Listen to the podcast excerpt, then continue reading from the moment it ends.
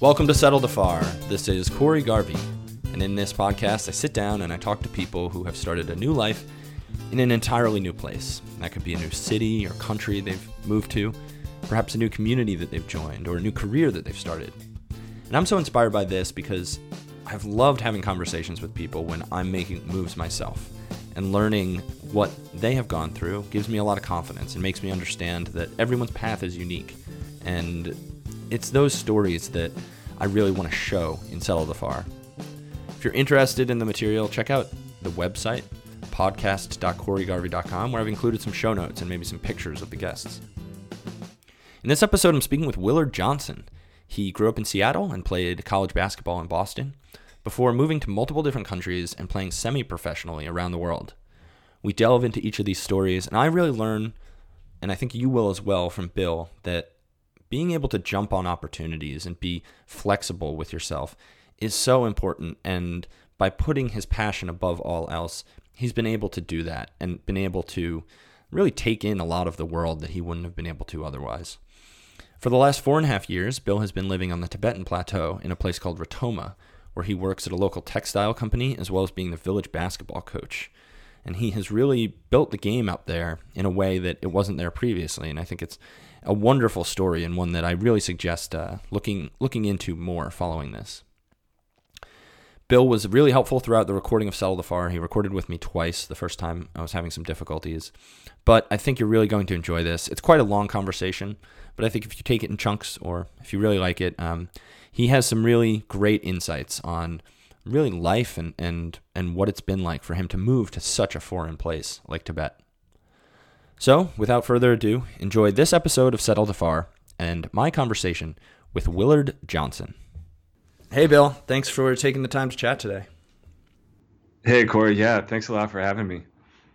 So, it's been almost three years now since I originally visited you out in Tibet, and I have to say that is still a trip that is super vivid in my mind. So, I'm glad we're going to get some time to go over what life has been like since I left and and sort of what got you there. Mm. Yeah, yeah, it was really great having you out there, and uh, it's a lot has stayed the same, and a lot has changed uh, since you've been out there. Yeah, I'm sure. So, I think that's a good place to start. Is what I viewed as sort of the central core of what's going on in Ritoma, where you are living can you explain a bit about the significance of the yak in Tibet and in Tibetan culture and what the animal means for them now and what it's meant for them historically, I guess?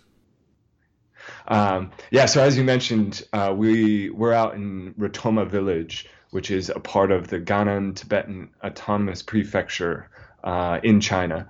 So there's 12 Tibetan autonomous prefectures in addition to the Tibet Autonomous Region, and all of those make up the these this Tibetan area, the Tibetan Plateau uh, in China. And where we are is right at the beginning of the plateau, uh, just under 11,000 feet. Um, so at that altitude, very little survives, and one of those uh, things that does survive is the yak. Um, and the yak is as you said, central to Tibetan life and nomadic life. And most uh, nomads in general um, are nomads, either monks or nomads, or the monks come from nomadic families. Sorry, most Tibetans are nomads, you're saying? So, sorry, what's that? Most Tibetans are nomads. Yeah, most Tibetans uh, are nomads. So what they do is they spend uh, spend their life uh, herding their yak and sometimes uh, sheep. So they spend a lot of the year on the move. They'll spend the winter months uh, a bit more sedentary in their winter encampment, and then the warmer months uh, moving around in their tents with their yaks. And so the yak is is essential to their survival um, as a people. And because the yak offers everything to them, uh, it offers a mode of transportation when they move from camp to camp. Uh, the yak hair uh, allows them to make these tents uh, to what they live in. Uh, the yak wool they can make clothing out of. Uh, the yak dung they use the dung for fuel and to heat their tents.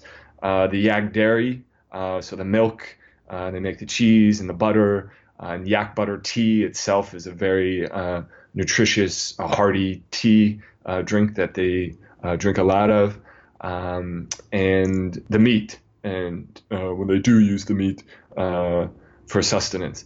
So it's really, you know, nomads and yaks go hand in hand. And so for centuries, uh, the, the nomads and yaks have lived side by side and have survived with each other. And what's interesting now, and uh, within these last few decades, nomadism as a way of life is drastically on the decline for for a number of reasons. Um, and this is what Norlha is doing, the company that I work with and the one you came out and saw. Uh, they are uh, transitioning the yak and using the yak still in a modern way uh, um, in this new endeavor that they've started. Now, here's Bill with a few more points about Norlha from the first conversation we had. Now, for a whole slew of reasons, um, that way of life is is drastically on the decline, and nomads uh, from these remote areas are being forced to move into the cities, into these Chinese metropolises, where they face a lot of issues. Um, they don't, you know, they don't speak the la- same language; it's a completely different language, uh, Tibetan and Chinese and Mandarin. Uh, they don't have the skills that uh, these city jobs require. Um, they have a certain set of skills, but it's it's uh, not the ones that uh, the jobs that are available have. Um, you know, a lot of them are uh, you know can't read and write. Uh, they don't have a tip, you know quote unquote formal education that these other jobs again require. Um, and the saddest part is it's that's the end of this this kind of way of life that they had and their traditions and culture that that really thrived in these areas you know with uh, uh, with their religion which with living with their families um, just this this the tibetanness and tibetan culture kind of is is lost as they go to the cities so what norlha norlha saw this in in in what they're doing is is stepping in to provide an alternative to allow them to stay in their home villages and keep their traditions as they wish and kind of put the future in their hands. And it all started with Yak, again, with Yak, uh, the Yak Khullu. And Kim Yeshi, um, she, uh, whose husband is Tibetan, is from uh, Tibet, um, you know, had this hunch that Yak Khullu was a very, very fine, world class textile. And so she sent her daughter, Dechen, out to kind of investigate this and to to try it out. And after a series of of tests and and um, a lot of challenges they faced, it, it turns out it was it was exactly that. Yak Khullu is is up there with eh, you know the cashmeres of the world and uh, uh, the high end silks, and um, it's a very durable uh, textile uh, fiber because of the yaks only you know live at these very high altitudes and these very harsh environments. Um, it's very durable yet very soft. So those two qualities normally don't, um, you know, aren't found together in a fiber, and the warmth that it brings. And it's also a very vegan, uh, you know, ethical, you know, textile. It just falls off the yak. Uh, there's uh, nothing that's done to it, um, you know, in the manufacturing process, or it's not uh, unethically, you know, taken from the animal. Uh, so they used that to to start this business, and they employed these these former nomads and trained them as artisans because these artisans did have this skill of uh, these nomads of um, you know being able to weave and be able to able to knit and uh, these these were skills that didn't require necessarily again a formal education or or uh, being able to read or write. So they took that they took you know this workforce, or if you want to call it that, these people, this population that kind of everyone else wrote off and, and didn't see, you know, them having a future other than other than nomadism. And uh, so this this these people combined with this fiber and c- combining it with um, this vision and these this training and you know eventually now technology really created this uh, business that's really transforming uh, the, the lives of the, the people here and across the plateau. So you brought up a couple points there that are interesting to talk on. It to be clear, when you talk about all these things that they get from the yak, the dung, the fur, the dairy, there are no other large animals up there, right? Right, exactly. So it's really, you know, there's some some smaller ones uh, uh, out there, but really the yak itself, in terms of that size, um, and especially, you know, the wild yak uh, can are, are huge. It can be standing over, yeah, over seven feet tall, and just these massive uh, animals. So yeah, nothing of that sort, even remotely close, uh, survived. Are there other farm animals that we would see, or that I would expect that I you know, chicken, eggs? Is that stuff available? Um, uh, traditionally, no. Um, and where we are now in Ritoma, again, we're actually at a lower, quote unquote, lower part of the plateau. Um, a lot of areas are up at, you know, 13,000 feet plus, 13,000 to 16,000 feet. Um, and yeah, uh, farming just doesn't exist there. Where we are, we're right on the cusp of where farming could exist, down close to like 8,000 feet, um, 9,000. Um, and because its proximity to China and traditional Chinese areas, um, there are some um, kind of mixing happening. So where we sure. are, um, yeah, chickens. Uh, I haven't seen up until this last year. I think there I've seen like one chicken. Um, there's some pigs. Uh, and then uh, naturally, there's in, in the wild, there's things called marmots, like big gerbils. Um, there's foxes. There's uh, an antelope type animal, hawks, uh, and vultures. Those are the primary ones. But as as you move up in altitude, really, it's it's it's only the yaks up there.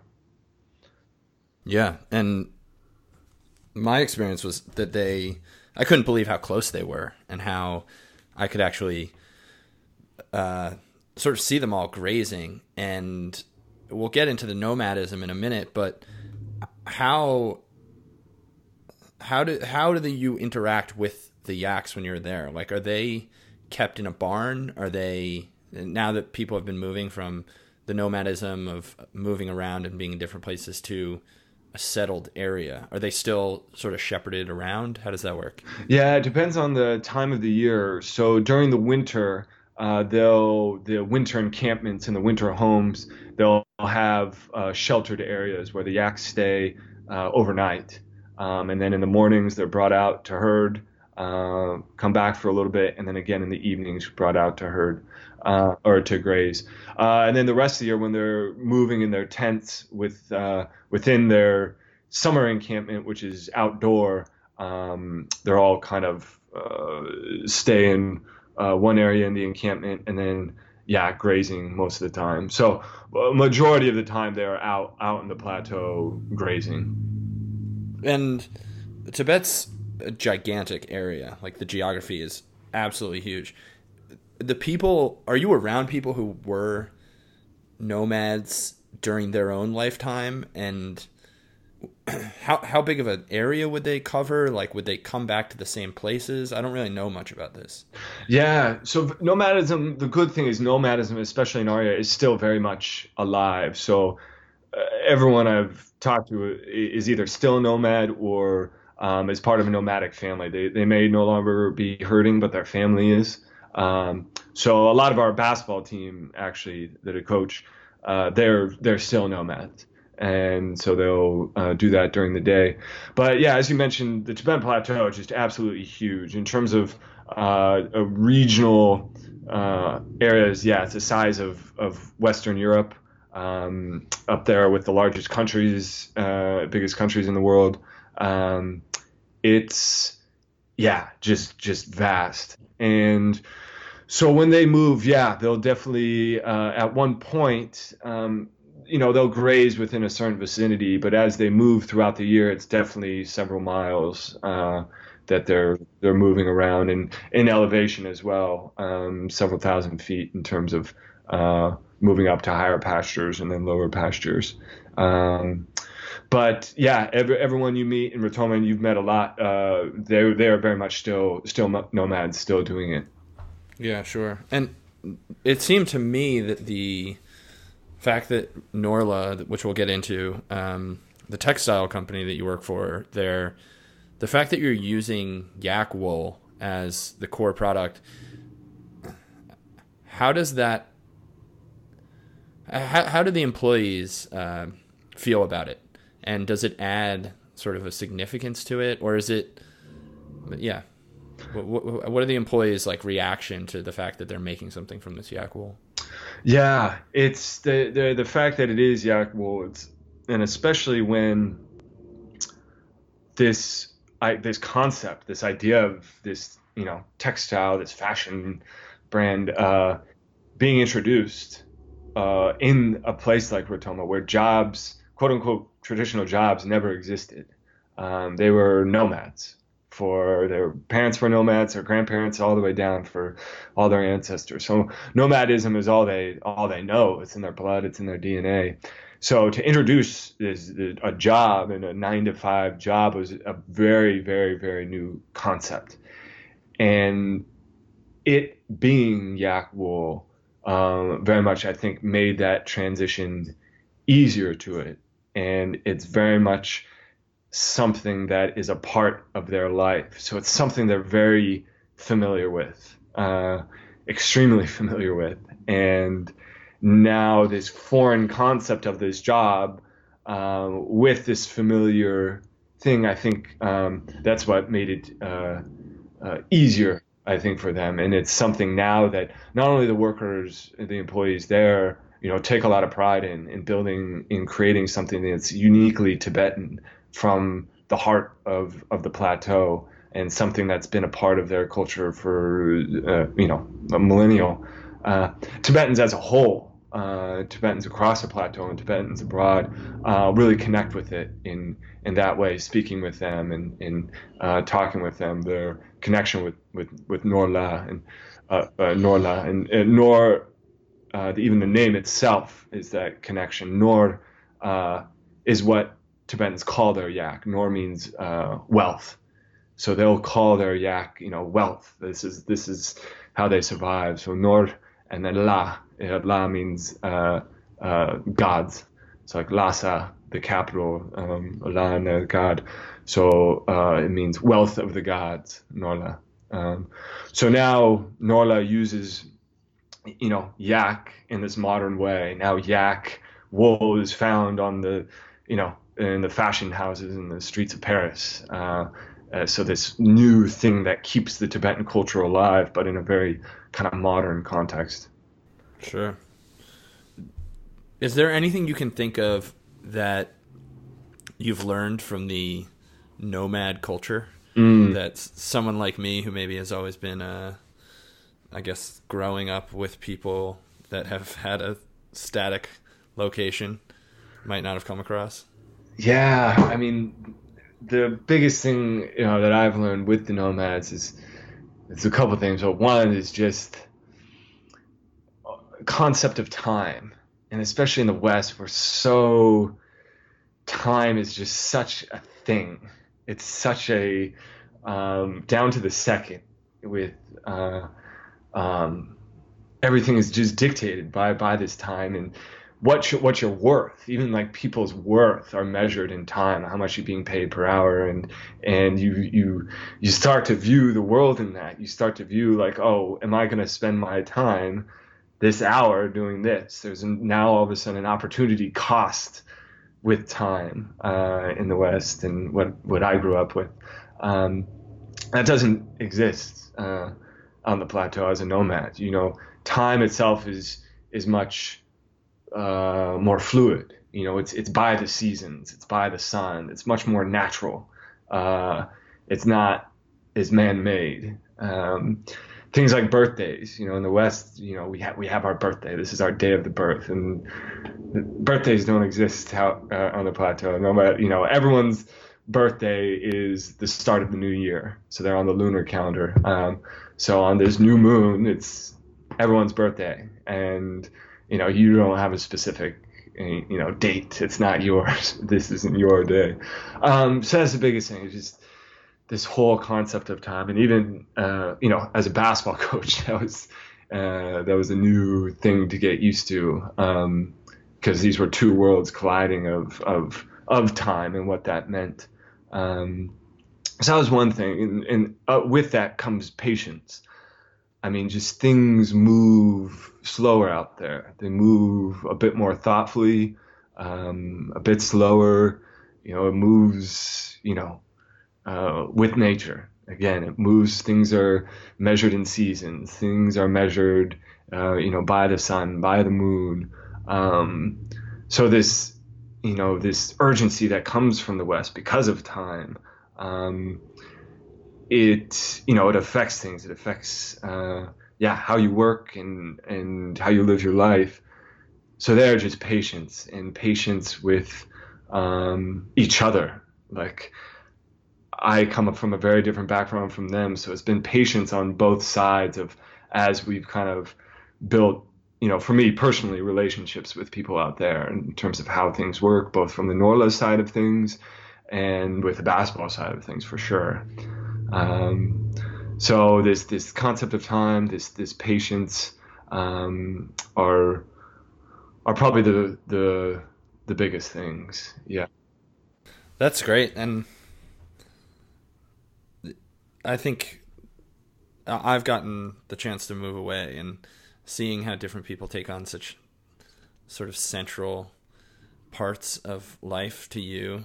And a lot of times it's dictated by where you're from but um, you almost don't even know that it's something that can be challenged until you see a whole nother people that have decided that they're not going to fit into how that works. And then it seems almost obvious after the fact that it's sort of something we've created.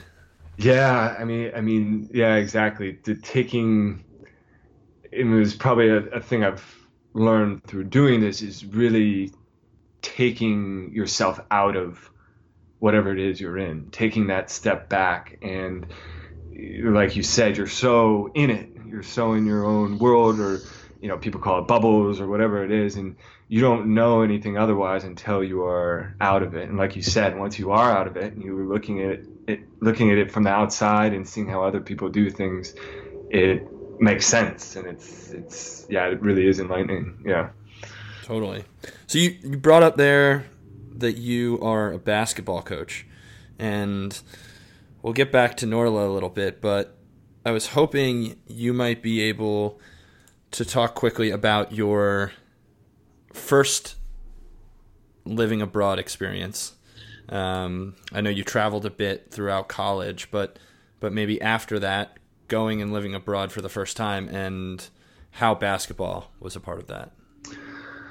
Yeah. Um, so, yeah, living abroad for the first time, it was actually two instances. One, my first time living abroad was was actually without basketball, and this um, thing I just mentioned of taking a step back and taking a step out of it. That's actually what I needed because, as you mentioned, I was playing basketball in college and before, and it was a super intense thing. It was it was a grind. It was um, you know, physically, mentally, emotionally, super tolling.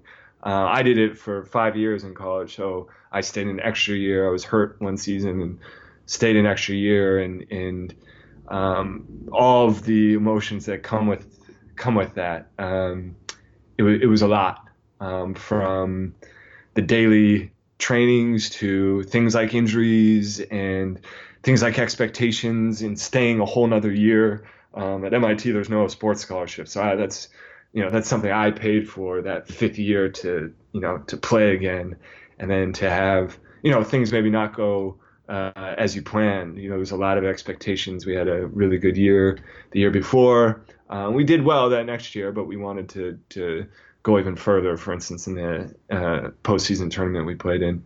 Um, so when that that final like buzzer sounded like that next day, holy moly, I just uh, I needed a break. Like it was just so intense for so long basketball. So actually, after my last game, I I, I didn't.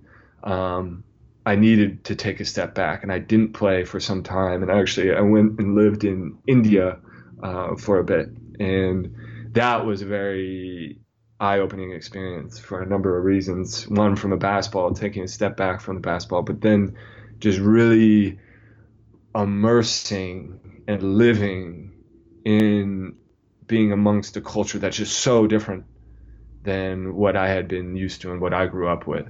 Um, just from, you know, every day walking to my job, a tech job, and then just literally passing by dozens and dozens of families, like living on the street. Uh, you know, the the smell, the the the visuals of poverty, the the heat, uh, the the noise of the the honking, um, the congestion. It was just wow, just on every sense, every every sense of the body, it was just triggered. Um, so that was actually my my first living abroad experience, and it was during then that I realized how much I did miss basketball. Um, I came back and coached uh, at uh, at my alma mater uh, after this trip, um, and I actually got to go see our mutual friend Jimmy Bartolotta, a really great player, go play professionally in Iceland. So all these experiences um, then led me to uh, living abroad with basketball. Um, and after after that time in India and missing basketball and coaching it, seeing it from a different perspective, and seeing uh, a good friend of mine, you know, play it professionally overseas, I was itching for for basketball now. You know, something earlier where I, I needed to take a break from. I realized how important it was because I was seeing it from all these different angles now, and that's when kind of soon, well, I guess we can mention karma now uh, with with Tibetan culture, but it's almost like karma where then I'm sitting at, at my desk uh, at this uh, new job that I that I started, um, and I get an email, and it's an email about playing with a professional basketball team in Costa Rica while getting to work while helping out at a social enterprise, working with uh, some uh, disadvantaged uh, youth in Costa Rica. And I was like, wow. At that moment, it was the first moment for me where that feeling of just wanting to drop everything and go do this. There's just immense clarity on like this. This is, I have to go do this. Um, okay. So, so if I could jump in before we get into what ended up happening, I guess with that, um, how did the trip to India sort of I guess empower you to do that? Did you did you search for for things because you had been to India, or was it more of a personal? Was it a personal thing? How, how did how did India set you up well to take that news? Yeah, I mean, India was just a, a great primer for what I ended up uh, doing. It was uh, being. Um, and how long were you there? I was there a little over two months.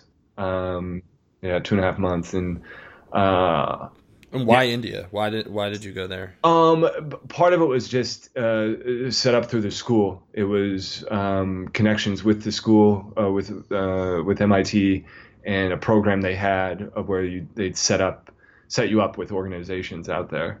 Um, and but what were you? What was your I guess rather than India as opposed to another country, mm-hmm. why India as opposed to going down to Florida and going to the beach or mm. going to work in California? What, yeah, what yeah. were you thinking at that point? I, and, you know, I didn't know a lot about India at the time, but I do remember uh, my aunt and uncle did live live there, and uh, hearing about their experiences and, and seeing some pictures. And um, so that was definitely in my mind. And i knew what little i did know of it i knew it was a very different place. And that's where i wanted to go someplace very different uh, than what i would what i was used to.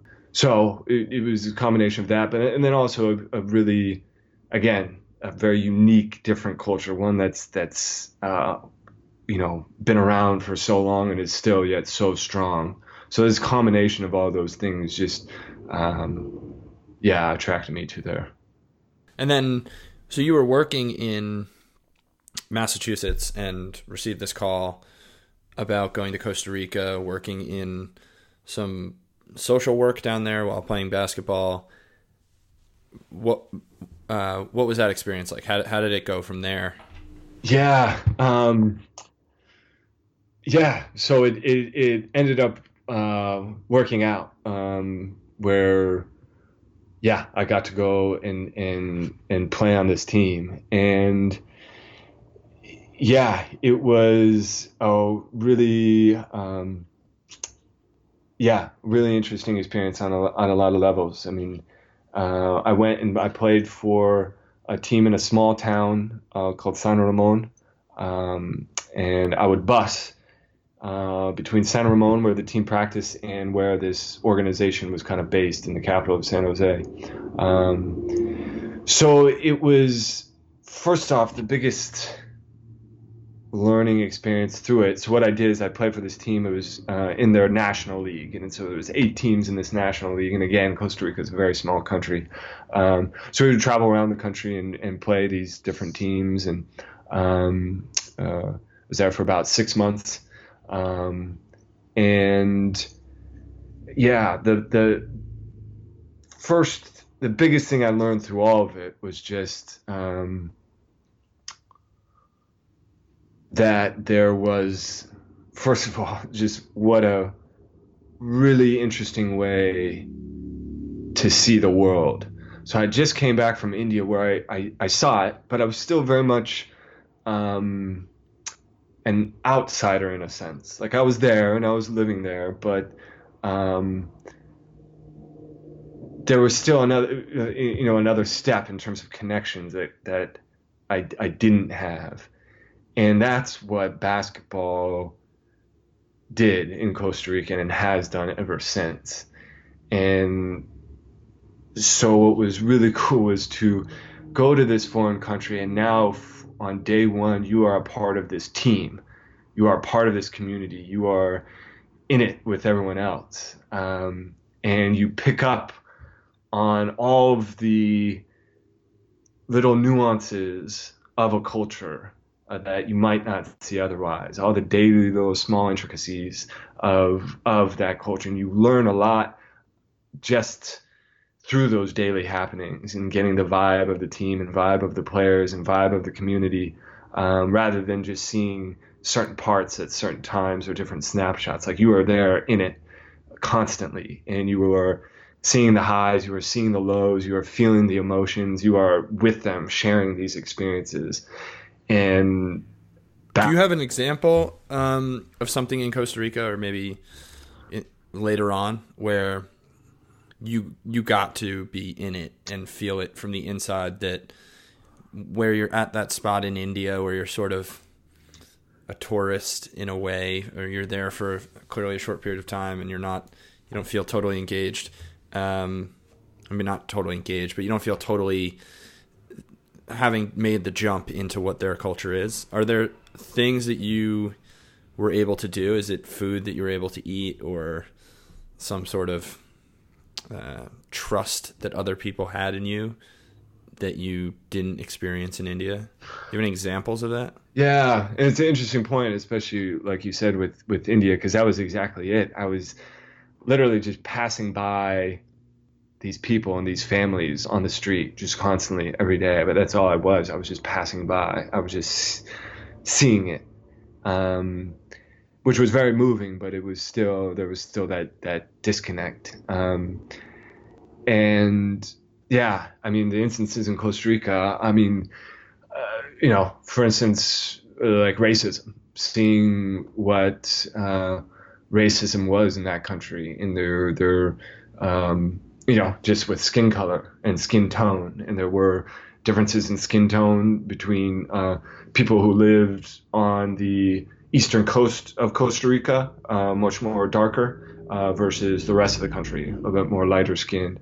And um, and there was an instance where, yeah, within the basketball game, uh, where one of our players, a darker skinned, uh, and a referee, a referee, a lighter skinned referee, and um, seeing uh, seeing that dynamic where uh, according to this player, he felt very discriminated discriminated against by this ref, and the ref actually perhaps uh, you know uh, saying some racial slurs to him, and seeing uh, seeing that unfold and seeing it, uh, you know. It, you know, I saw it erupt during a game. This particular referee and our player, and I, I couldn't quite understand it. One, the language, and um, learning more about it, it turns out the year prior um, that did happen, where there was racial slurs and, and uh, discrimination felt, and to the point where the player went and got uh, got a gun, got a shotgun, and uh, it was in his car and brought it into the gym, and like that serious, that serious of, of a threat he felt. Um, and you know he was was banned for a, a, year or several years and he had just come back that season right when I was playing. And and seeing the aftermath of it and seeing it blow up there um, that was whoa like uh, that's um, you know seeing seeing this dynamic this really personal issue this social issue that really is affecting people and then now seeing it on the basketball court. And uh, seeing the rage in uh, our basketball players, uh, my teammates, my teammates' eyes, and seeing the fear of the referee's eyes and where he ran off and those kind of moments and those kind of instances where you are seeing and feeling and a part of like emotions of you know serious social issues that don't just occur in Costa Rica they occur you know everywhere. And those kind of instances occurred you know, down the street, you know, where we are in the United States, and there's areas of the United States I haven't been. Um, but it was, um, yeah, in this case, it, it, this experience overseas um, uh, brought that uh, was was very real for me. Yeah, that is super real. I don't know if it gets more real than you know having those um, getting into that world where that kind of stuff can happen. And you're right. It's a, it's it's the thing of getting and being a normal person in that scene such that you actually are exposed to that. Mm. and it's a privilege to be able to get there. And i think you know clearly playing basketball puts you in a a space where you're playing in the national basketball league. It's the the basketball league of the country. It's not some foreign company that is has a couple offices there or something, or even a, a local company that um, that's sort of in its own little space. You're you're sort of out there for fans to come watch and things like that. Can you explain how basketball is set up in this in Costa Rica? And then I know this has become a recurring theme for you, uh, the professional basketball overseas situation. So how does that how is it set up and how does that um, how did that sort of further make you feel like okay this is a great way to see the world like this isn't just um, moving somewhere and getting a job locally but this is a particularly um, more insightful location or space to be in the culture than maybe the the average uh, expat who comes and lives here Mm. Yeah, I mean that was so that was the thing I learned in in Costa Rica. A big thing was wow, you can what a great yeah way to see not only see but understand like the world you know around you um, was through basketball through this connection that we shared you know it happened to be basketball it could be it could be music it could be another sport it could be art it could be you know certain academic subjects um, religion in in my case, it was, it was basketball. It was a connection that that we shared, and we didn't need to speak necessarily the same language. But once we got on the basketball court, we had this, you know, you know, connection. We had this this trust. We we worked together. There was all these nonverbal communications that came with it. Um, so that was the first thing. And with that too, I learned just as exactly as you asked how the the world of basketball, like the world of basketball in itself, there is this whole world of basketball out there that I didn't even realize, um, and how. Um, how, this is professionally you're, you're speaking of. Yeah professionally but also semi-professionally and, and just this world of this how is you know where does basketball exist? And it exists everywhere and in terms of how it's structured. Um, yeah in in Costa Rica in particular um, yeah there's these eight teams but there's there's this spectrum of quote unquote professional or overseas uh, semi-professional basketball that I didn't know you know I thought you had to be a you know a big time player like borderline NBA with an agent and it's a lot of money and uh, you know, there's no way I can do it. Um, but that's not the case. That's only a very, very small fraction of this world of basketball that's out there of, of professional, semi-professional, overseas basketball.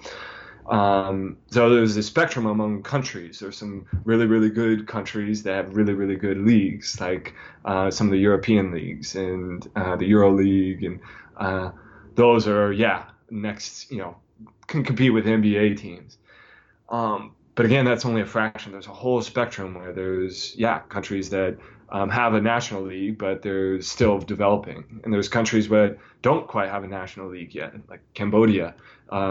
They they don't really have that, and um, so internationally there's a spectrum of basketball, and even within the country, there's usually a spectrum. So, for instance, in Costa Rica, of these eight teams, there's a spectrum of uh, of money, of skill, of all of that. So the top teams, there was a couple of top teams that could pay their foreign players. They could bring in imports. They had a lot of money. Uh, you know, they were full on professional.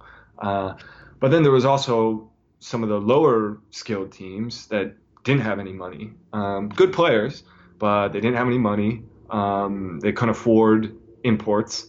Um, and that's where but it was the same league and they're playing against each other and it's still basketball and it's still a very cool experience and it's still the national league um, that's what i came to discover after playing in these countries is yeah there's just this whole world of basketball where you don't necessarily have to be borderline nba to go play in these leagues and have a really really interesting experience.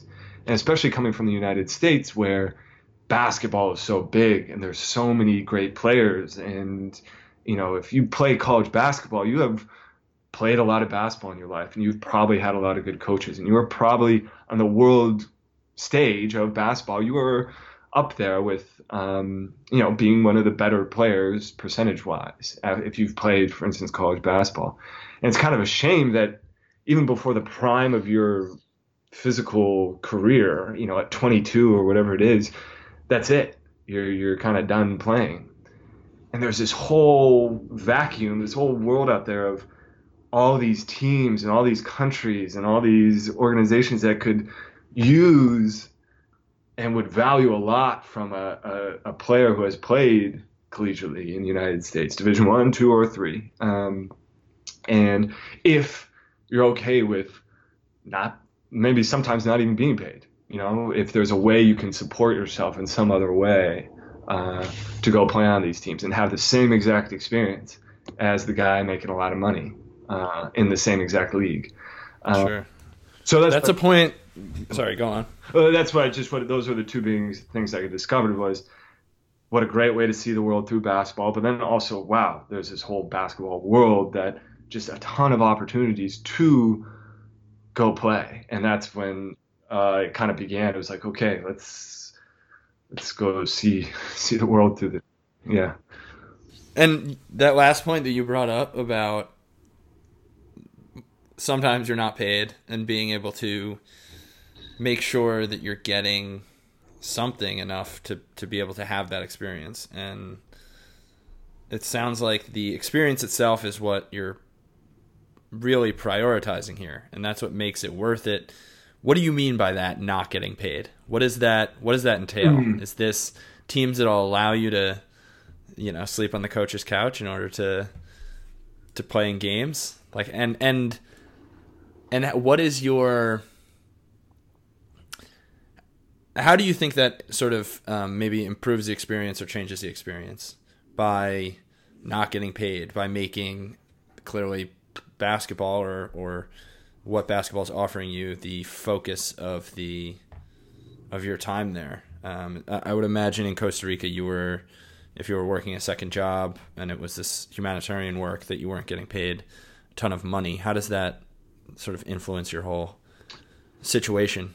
Yeah, it definitely there's interesting like dynamics from from both sides, and I was I was never you know ever really in a situation where I was being paid like a lot. The, when I went and played out in Iceland with with Jimmy, he was getting paid well, and he could like make a career out of it. And even just talking with him um, about his experiences with that, and but even myself, you know, in Iceland, you know, you got what I think it was got like and again, this is on the lower end of all these professional basketball, but it is, um, you know, it was like a couple hundred bucks, 500 bucks. You get uh, a hotel to stay in, you get a car to drive around, and then you get um, meal tickets, like at Subway and a Chinese restaurant. Um, so that was the package. That was that was the, yeah. and that was like the most uh, professional it got for me, where it was you know closer to a, a you know a self-sustaining job. Um, and then versus situations like yeah in Africa, I had a, a bed to sleep on. Actually, it was a uh, uh, a kid's bed. It was a race car bed that I slept in, and I got some meals and. That was and just so everybody everybody knows, how tall are you? Uh, about uh, six eight. Yeah, so six, it was eight, tough. Yeah. Big race car. uh, big race car. Um, you know, just kind of doing whatever to, to to make it work. And you know, I was lucky. I did have you know a part time computer job, so it um, you know helped. Um, but it does it does change where where it becomes a job where it's um, you know you're you're in it to make money and you know a lot of these guys out there play, just trying to make it trying to make it to the next level try to get that bigger paycheck. Um, they do they do they have families back home they have people that are trying to provide for so it's it's very much um, yeah a respectable job and they want to do whatever they can to earn that money. And it's interesting seeing what happens when that is the case. And what you do see, and there's a lot of positives with it because these guys are incredible players, and I was never the player they were, and but you do start to see where they're very much focused on their performance, their stat lines, because their stat lines equals that next team, that next job. So it's very much how many shots they get up. It's very much um, their statistics. How are they performing? How many times are they getting the ball? Um, win loss you know, there's some incentives. If your team wins, you get some more money and things like that. But at the end of the day, it's really your resume. How are you building your basketball resume? Um, and unfortunately, it's that's kind of tough. Those are tough guys to play with sometimes. They're incredible players, but then it doesn't become basketball in its purest sense. And that's what I realized I, I, I did like was when you do take when money is no longer a big part of the equation. It's no longer an overwhelming factor of it. You know, it's still part of it. It's still you know in in the equation, but not as uh, big. Uh, the purity of basketball comes out, and you're you're there, you know, to make these connections. You're there for the experience. You're there to become you know grow as a person, grow as a basketball player. You're not as concerned not scoring as much. Um, you want to like when I went to this island of of Sal in Cape Verde, they had never won, you know, a national championship. You know, they. Uh, this is in Africa. This is in Africa. So in Cape Verde, yeah, there's ten islands and kind of each have their own little mini league on each island, and so we our team represented our island, and I took that really really personal. Like this, you know, here and after, especially after spending so much time with these guys and training with them every day, and um, kind of seeing, you know, that they didn't have they didn't believe that they could win. They've they've never won it before, and it kind of brought me back to the time at MIT, where for 110 years MIT had never won a league championship, and the belief. Um, you know, luckily I came in with a class who really, really believed, and so seeing that, and and um, then it became much more than just like basketball or payments or anything like that. It's like, guys, like this is an opportunity to to win a national championship. Like how that's that's a really cool thing. It's a really powerful thing, and that was, um, yeah, that that really kind of connected us as our, our, collective confidence grew, and it became very personal for me. I took it very personal how our team did and what how we performed at this national tournament. And we were representing you know you are representing this island. You have people there like wanting you to do well and like you are affecting like moods and emotions.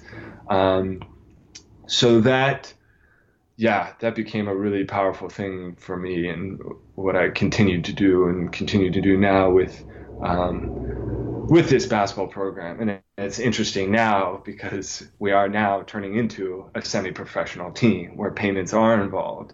And it is. So now it's a big challenge is how, you know, managing that and how do we move forward with building this program you know, not only developing basketball, but developing this semi-professional program, and hopefully one day a professional program fully that can compete in you know the Chinese pro leagues or the Asia, Southeast Asian League, um, while still holding on to the purity of the game and holding on to the purity that they have. You know this basketball that they've created before, you know, people from the West like myself, you know, came and am now teaching, you know, more Western style principles. And how do you not lose what they have, what they taught themselves without coaches? Um, that's the case out in the plateau. Is they love basketball, but they don't. There's no formal coaching, and yeah. it, uh, so they taught themselves that. So, um, going back to you know the spectrum of, of play and, and what you're getting out of it in terms of compensation, that's been interesting for me over these you know last decade. Uh, sure. Seeing what money means. You know, what does uh, money mean in a basketball setting? What does money mean in a, an economy like a village that Norlha's creating? Norlha pretty much created this new economy out there. Uh, so it's been an interesting process just understanding what how it affects things and what it was it because you you know you need it and you you need it and you need it to survive and you need it and to what extent um, and always a balance so still not. Yeah, absolutely, absolutely. And I want to get into your current gig and what you're doing in in Norlha and the basketball team, but I think it would be it would be a wrong choice not to sort of get in a little bit more on your ability to focus on these things where you do feel that sort of purity of the the game or of the the moment or the culture or whatever it is you you may feel that you're getting out of somewhere that you live. And the choice to go for for those listening to go from Costa Rica to live in Australia for a bit playing basketball to live in Africa playing basketball um, spending some time in Iceland and then now being in Tibet you you you bring up players that play for the money and have a little bit of calling them them and the way they are sort of climbing the ranks of the uh, semi-pro basketball leagues or whatever it is. What is it that allows you, you feel, to separate the ladder of basketball hierarchy of trying to get yourself into a maybe lower level European league where this can become a job and and seeing basketball as a career in that sense versus the way you seem to be doing it where it is it, has been a career for you to um, to almost use for other other ends at times in order to experience things or have an impact through humanitarian work you're doing in Costa Rica or wherever it might be. How, how, do you view that? Because obviously, you can see that this isn't the natural road that many other basketball players you're with are taking. Yeah, and I should say I use them just because I, I was never as good a basketball player as these guys. So I always sure. admire them and wish I could have uh, those millions of dollars. But no, it was uh, um, no, it is it is an amount of uh, 100% respect for these these players because these are incredible players that are worth that much and are getting paid sure. that much. Um, it's just interesting seeing the other side of it, and it's another side that I think as a college basketball pro- player from the U.S., there's not um, there's a whole world out there that exists that um, that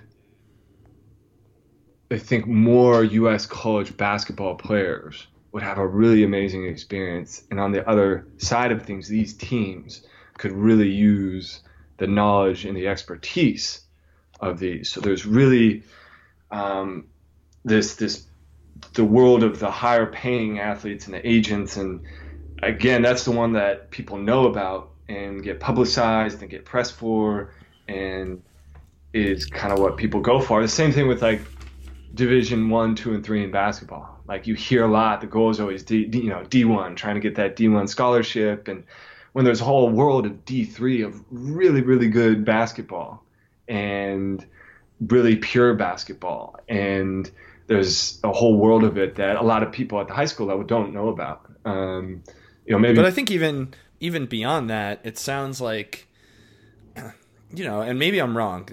Tell me if I am. But your your movements and and some of the places you lived and what seems to be the most impactful moments that you've had in some of these things make it that it's not just that the basketball is high quality, but the, the the cultures and the the people you're around you don't you don't seem to be working toward being rich by American standards. Mm. But it's not like this time that you've spent has been has been any any bit a waste of time. I think mm. in my view and in your own I I would hope you are really living life to the fullest. So how do you I mean, do you not even think of the idea of um, possibly trying to stay in one league for a while?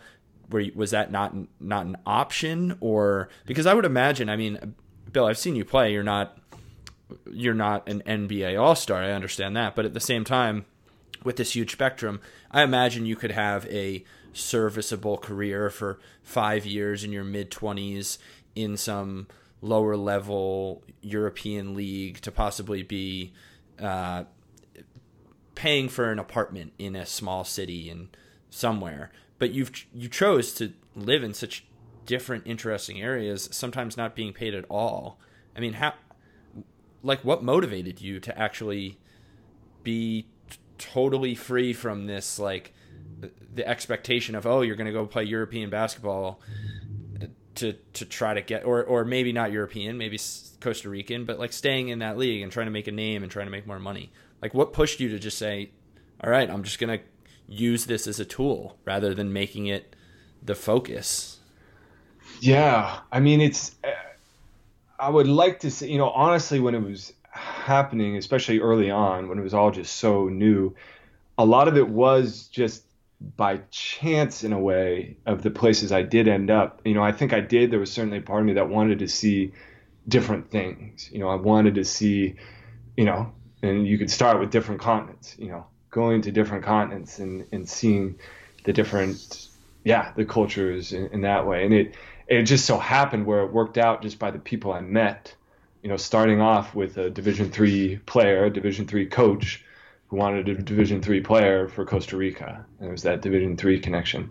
Then in Iceland, it happened to be Jimmy. Um, you know, message saying, "Hey, we need a guy. Can you come out to Iceland next month?" Yeah, yeah, of course.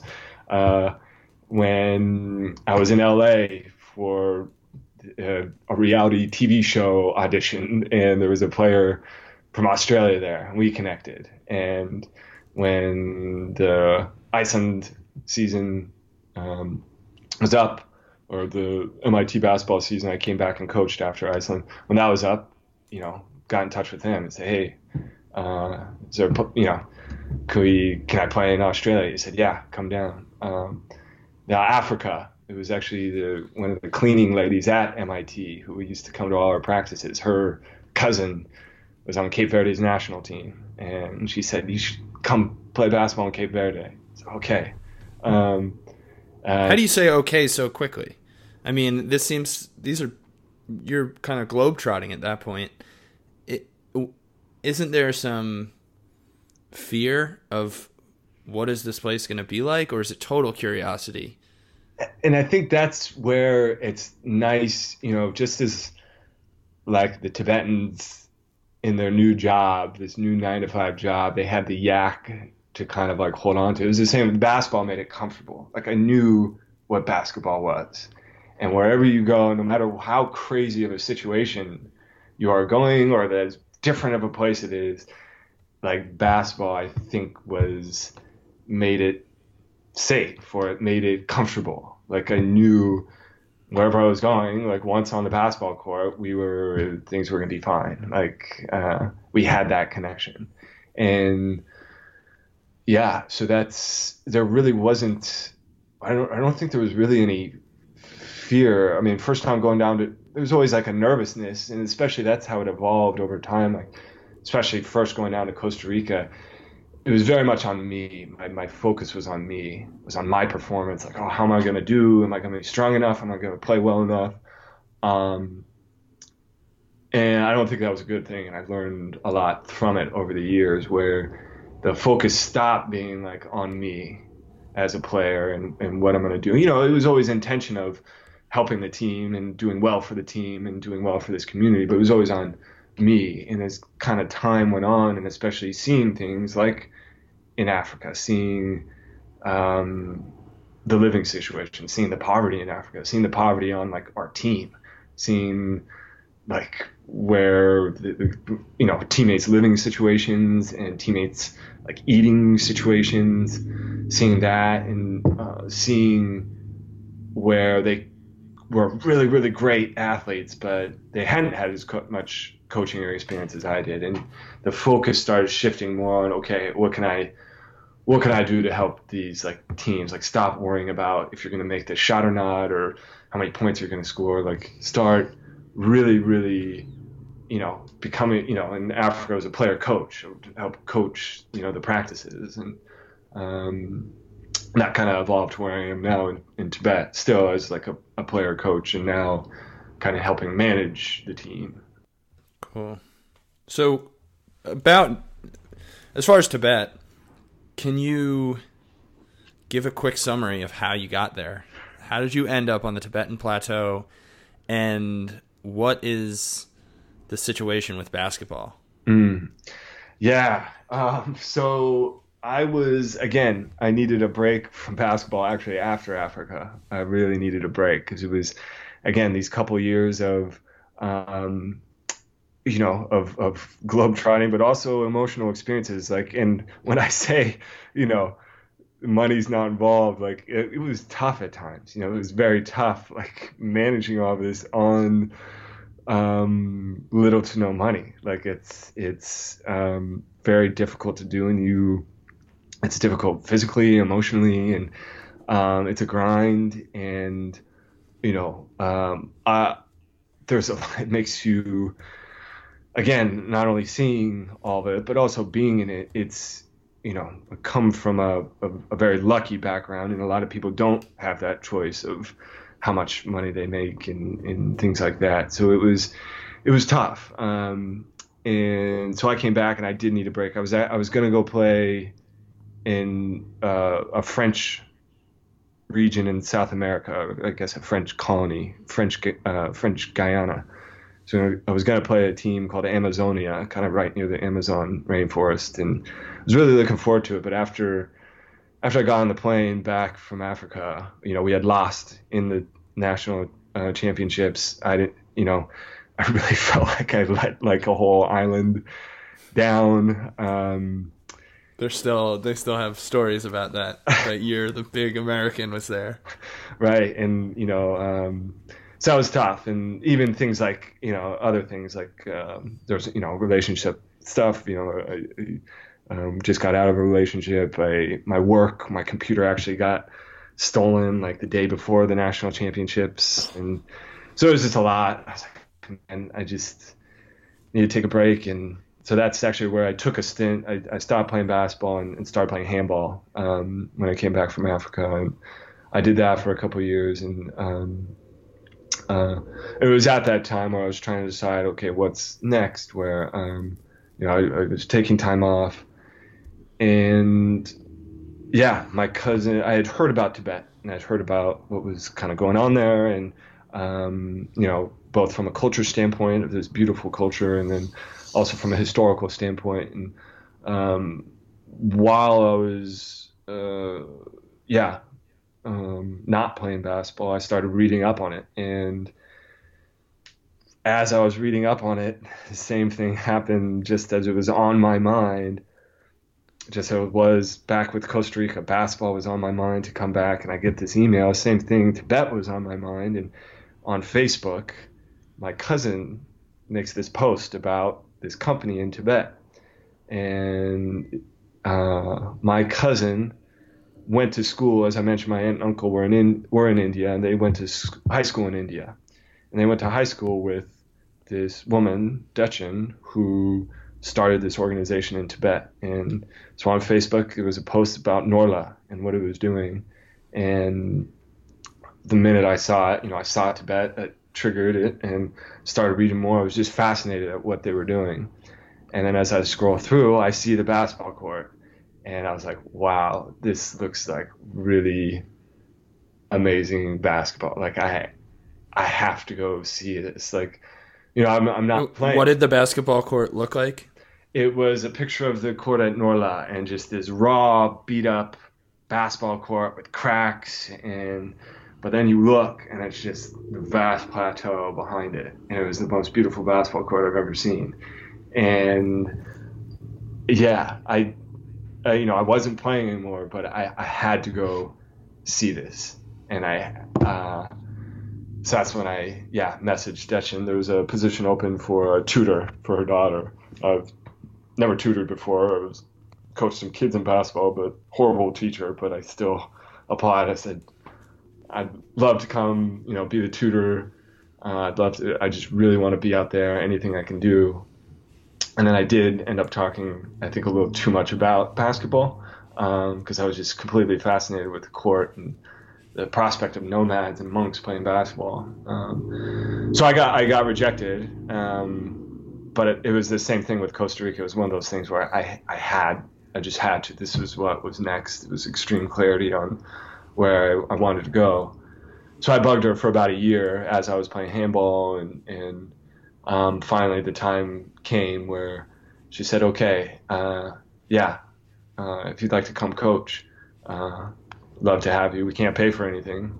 So I saved up and um, yeah, pay for everything to get out there, and that's when Tibet began. Awesome, and that was almost four years ago now. Is that right? Oh yeah, I went out August of 2015, three and a half. Wow. And Norlha, that's N O R L H A. Is that right? Mm-hmm. They, um, I was there as I said, and that is one of the best places I've ever been. I mean, it. You mentioned it briefly before, but it's not just the people and the well, it is the people, but it's the people and sort of how Norlha has brought together this community. And I I was astounded just to see how the people are so dedicated to one another in that they live in the community together, but also this business they're all growing together.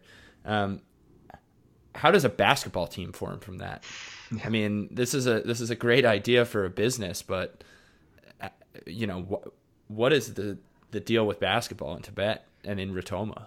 Yeah. So I, I from that picture, I you know I knew they obviously played a little bit of basketball, um, and it wasn't until I got there where I realized how much they're like crazy for basketball. So when I showed up, the yeah the first thing is Champa, the team captain, and Dorji, uh, the best English speaker, came up and they said, um, yeah, we want to be the best team in Gannan, in Gannan Tibetan Autonomous Prefecture, the entire prefecture. So that's about the size of a small state in the U.S. Uh, How many people? I put it at maybe 250,000, maybe. All right, so there's mu- there's multiple teams in this. oh teams. yeah, in this prefecture, I mean, there's there's there's hundreds of teams. Like each wow. village, each village and each monastery like has a team, and again, it's not teams as we think in the West where there's a coach and there's practices and they have uniforms and they no, you know, it's a couple, you know, guys coming together and playing and hey, let's go play. Um, so did you know there was that much? That's when you learned about the intensity of basketball when they came up and said we need a coach. Yeah, they said we want to be the best team, and yeah, we want you to coach us. And I asked how often do you want to practice. They said tomorrow morning. I said, okay. And how often? they said twice a day. I was like, whoa, okay, uh, all right. Uh, so yeah, so we started the next day, and it started with just uh, the employees at Norlha.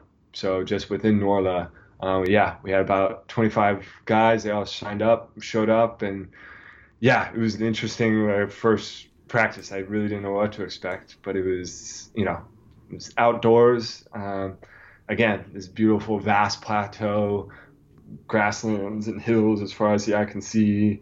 You know, this monastery in the background, and a lot of people came to come watch. You know, if across the entire plateau. They love basketball, and but there's no coaches. Um, and so yeah, it was a big deal that there was an American coach. And you've got them doing line drills and sprints up and down the court, or yeah, how does, this, how does it play out? Yeah, so this is their like first ever practice because normally they'll just kind of play pickup ball, or a lot of times it's just one ball and 30 dudes, 30 guys just shooting that one ball. You get one shot, and then there's this huge melee to grab the rebound, and then the next person shoots, and that goes on for like hours. Um, so this is the first like yeah practice, formal practice, and so a lot of people came and watched from the village, and yeah, it was just this ragtag bunch of uh, employees. Um, you know, some guys were in like business suits, like dressed up for it. Some guys were in dress shoes.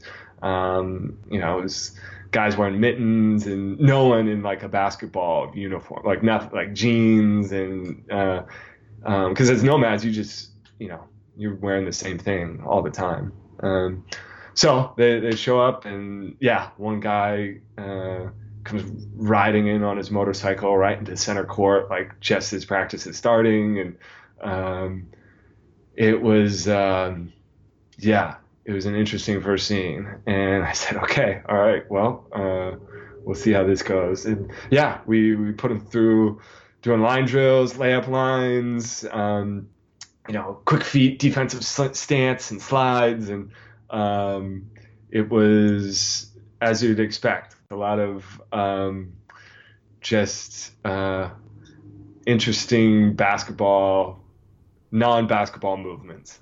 Yeah, what I've seen. Uh, and how did your what is this all leading toward? So did, they have a league there or what? What's that? Do they have a league? Yeah, they don't have any leagues. What they do is they have these tournaments that just kind of pop up randomly, and these tournaments, um, depending on how much prize money is involved, and usually it's either a Tibetan businessman putting it up, or um, like a monk um, will will put on a tournament. Um, yeah, they'll have teams from all over the plateau come, nomadic teams, monk teams, and they'll come from all over, sometimes up to 50 teams, and uh, they'll camp out. And uh, sometimes the tournament will coincide with a big horse race, which is their traditional sport.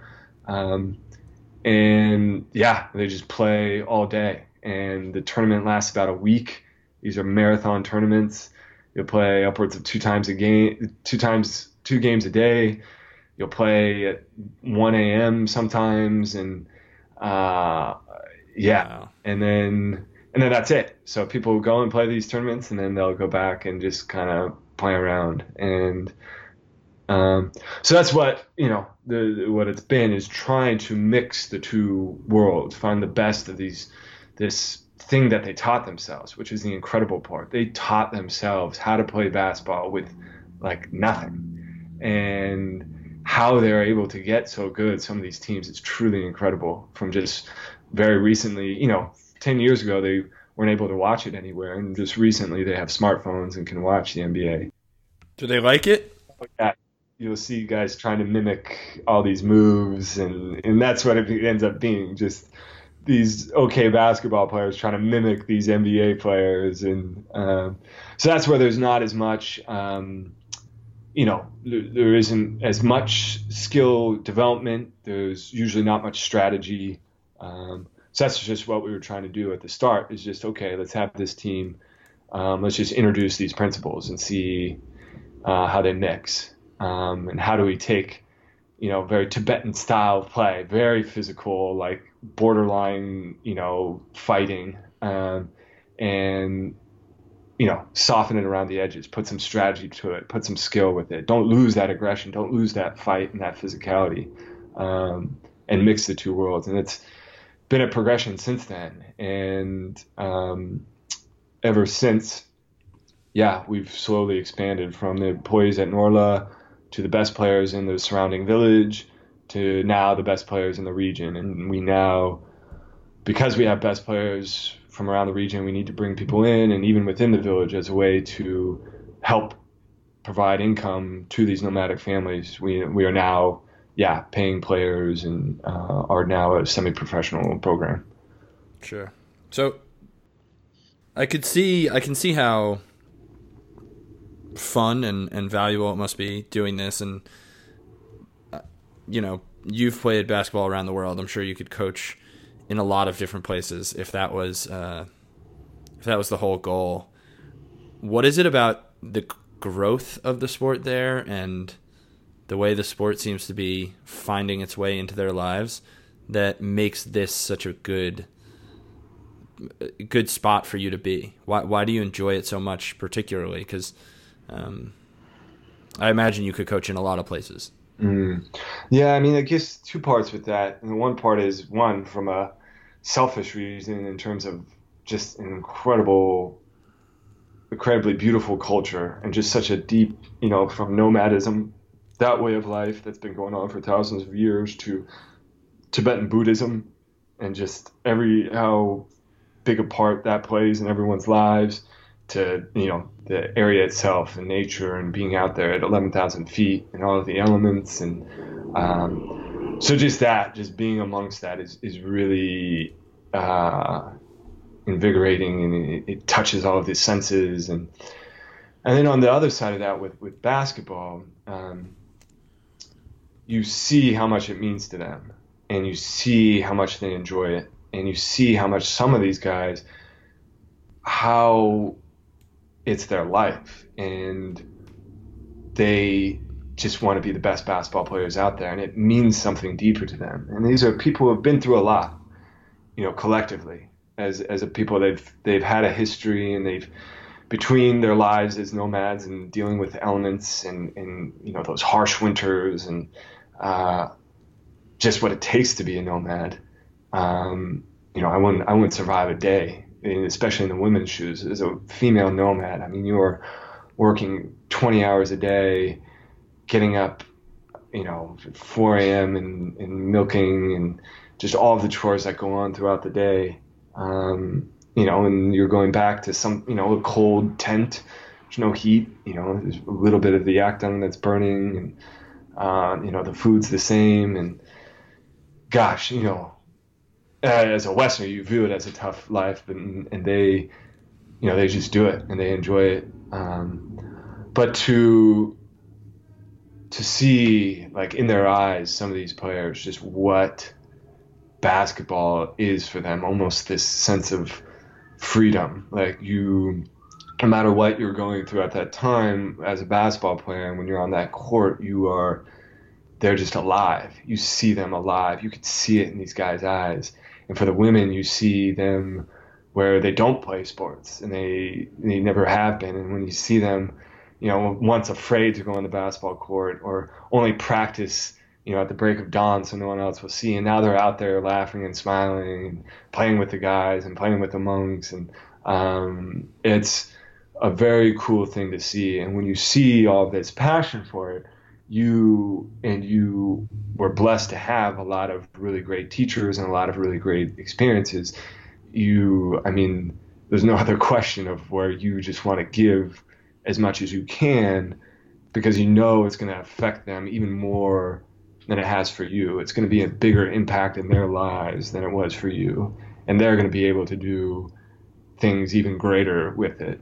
So it was the first time really seeing myself as like a teacher, as I'm sure teachers across the board see, you know, teachers in uh, in school and musicians, and it was the first time like, wow, okay, this is, you know, I am lucky enough to have something to give that these people are going to be able to do even greater things with, and allow them that to feel alive, allow them to to to have that feeling. Um, yeah, so seeing that um, and seeing that growth, and now seeing it in our village, and hoping we can do it in different areas and collectively for the Tibetan region, the Tibetan plateau, you know, to have, you know, basketball now. They have these things that they hold on to Buddhism, their language, you know, horse riding, these instances where they can connect and they can gather. And now here's this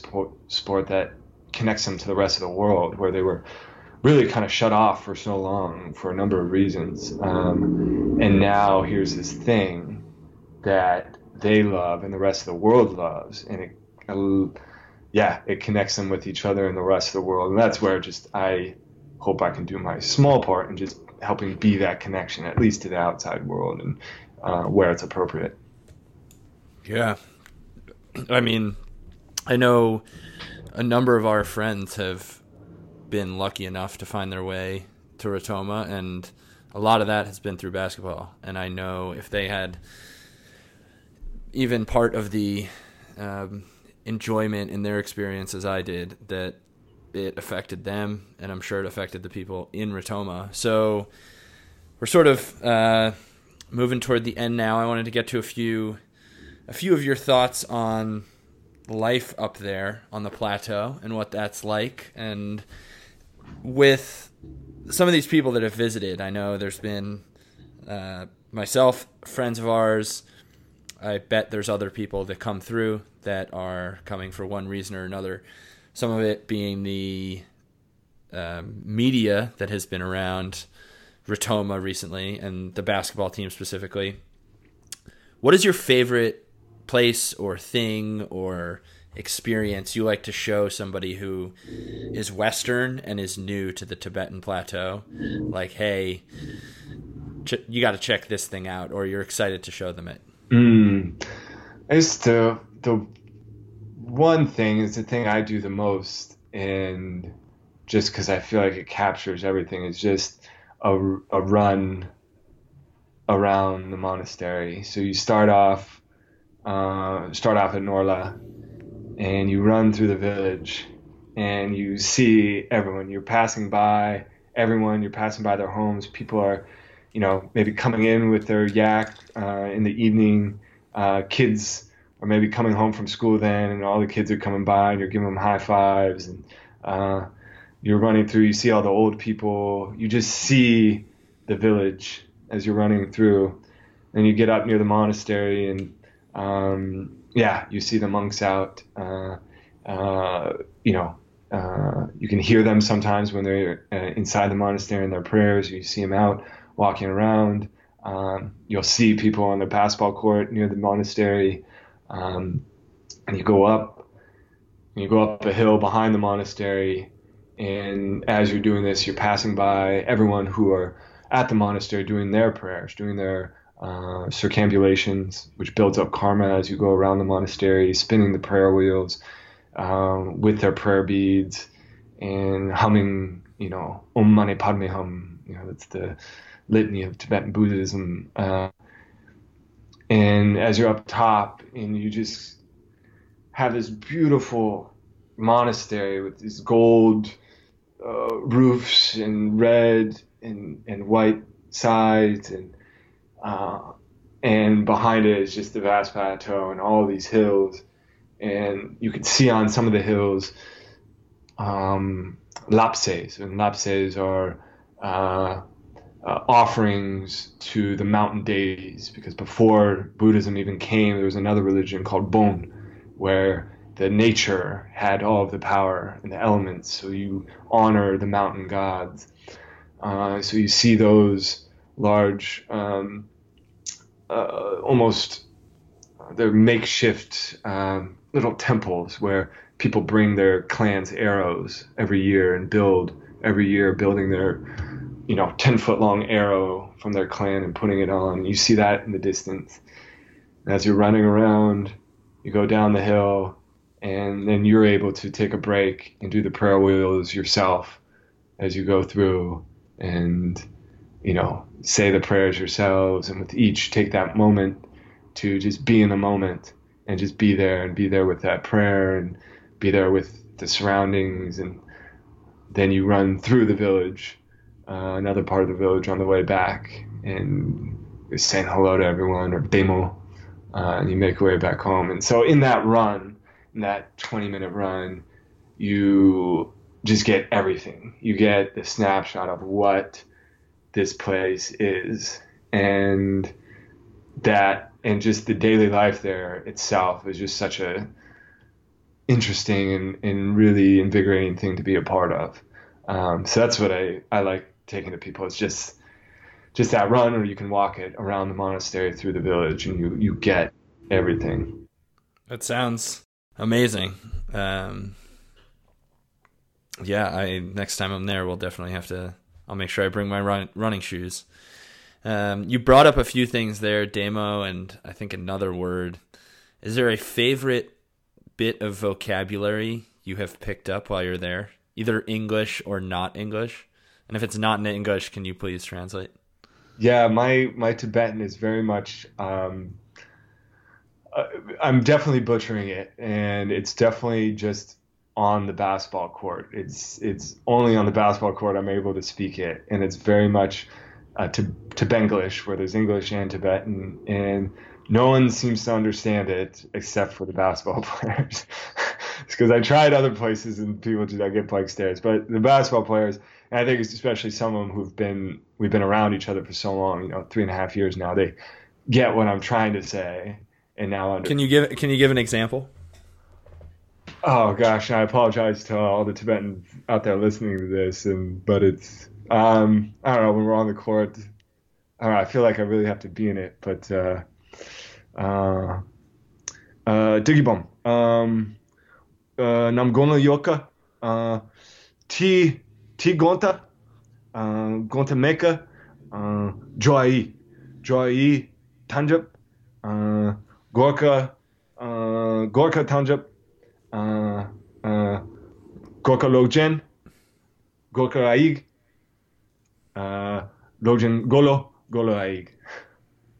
Okay, and what were you saying there? I was saying, uh, Diggy Bomb, uh, when you have the ball, you want to look at the whole court, um, look at the whole court, uh, then drive hard to the right. Drive hard, um, give a fake pass, give a fake shot, um, then pass it to Golo, uh, teammate, and Golo will hit the shot. Nice, and that's a good play. You have a name uh, for that it works one? a lot. Yeah, it works a lot. Diggy bomb to Golo, but uh, yeah, yeah. So it's yeah. I'm still learning the language, and it's interesting because Tibetan itself, you know, Tibetan itself is uh, its own language, uh, completely different than Mandarin or Chinese. Um, uh, its own written script, and but within it, um, there's different dialects in these three main areas of Tibet. Um, different dialects. We're in this Amdo region, which is a lesser known area. The main dialect comes from Lhasa, the capital. So we're in Amdo. Um, so there's not just as many resources to like learn it traditionally with um, you know certain ap- academic materials, and then even within um, Amge, it's called uh, this dialect. There's a lot of subdialects and slang, and so Ritoma, the way Ritoma people speak is going to be different, just slang wise, than you know an hour down the road. Um, so it's it's been interesting trying to pick it up and um, with my work, a lot of it is in English. Um, I do like global sales and e-commerce, so it's dealing a lot with with um, people outside uh, the area and teaching um, the Tibetans in, who are, I am working with English because they need to learn the English in order to communicate and in global business.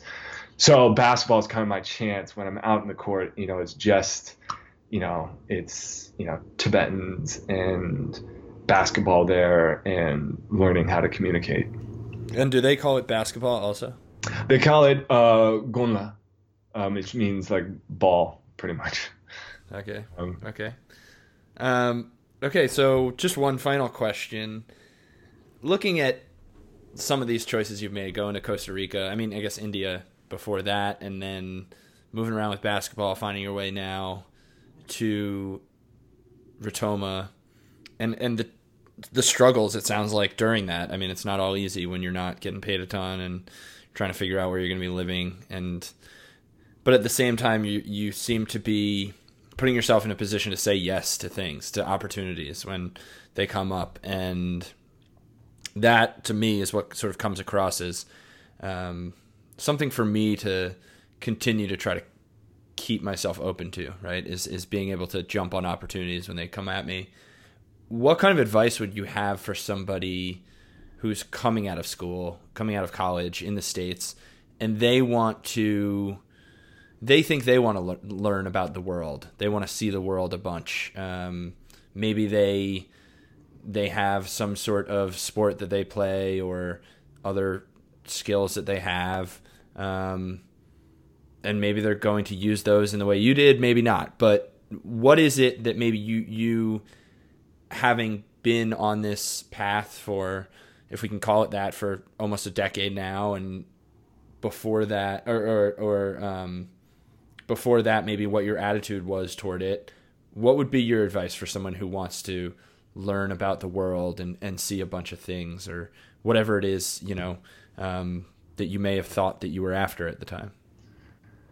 Yeah, I guess I mean the biggest one for those people who do want to explore and, and kind of see the world is yeah, I mean for me it was basketball. And it's exploring those connections, like finding that connection, finding those things that you are passionate about. More than likely, other people around the world have that connection too. And whether it's sports, whether it's basketball, whether it's again music, an instrument, whether it's the arts, uh, whether it's a particular academic subject, whether it's religion. There's so many connections that we have, like between remote nomads in the Tibetan Plateau and uh, you know people from the West and people you know uh, rocket scientists at MIT, like some of these guys were. Um, you know, they have that connection you know, in basketball. And even when I went to Nepal, I was traveling to Nepal, and I just, especially these days with technology and the world is so small in a lot of ways, I, I literally just typed in Nepal basketball, found their page, messaged them, and said, "Hey, I'm coming to Nepal. Is there any basketball going on this week, uh, next couple of weeks?" And there was a tournament the next day.